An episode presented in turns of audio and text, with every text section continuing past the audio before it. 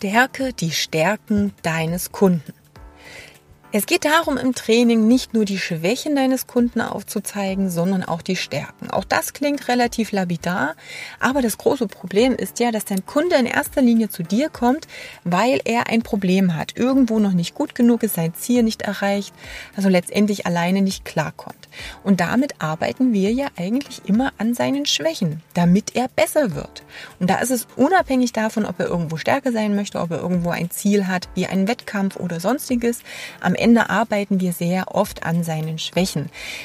Viele sind dadurch geneigt, äh, auch auf diese Schwächen die Konzentration zu richten und letztendlich nur darüber zu reden. Aber es geht natürlich auch darum, den Kunden zu loben und ihm auch seine Stärken aufzuzeigen, die dann zu nutzen, sinnvoll in das Training mit zu integrieren, damit insgesamt der Fortschritt psychisch, also letztendlich auch was motivationelle Sachen angeht, aber natürlich auch in dem Bereich, wo er eben seine Schwächen hat, damit dieser Fortschritt besser wird. Das macht letztendlich auch den Unterschied in der Kundenkommunikation und darin, wie gut betreut sich dein Kunde fühlt. Denn letztendlich bedenke mal, wenn du immer nur Negatives hörst, also immer nur hörst, was du noch nicht gut kannst, immer nur gesagt, gezeigt bekommst, wo du noch nicht gut bist, naja, da gibt's oder wird so Tage geben, an denen das echt ähm, ja an dir nagt und nicht wirklich das Selbstbewusstsein steigert. So ist es ja letztendlich auch bei deinem Kunden.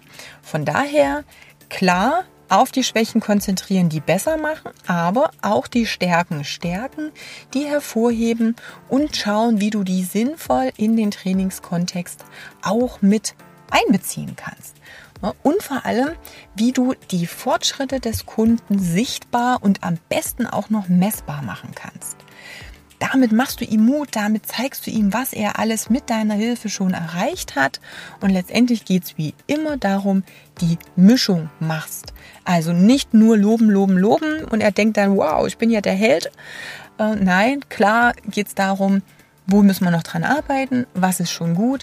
Aber schau einfach, dass dieses Verhältnis ausgeglichen ist und dass du dich weder auf die eine noch auf die andere Richtung zu extrem konzentrierst.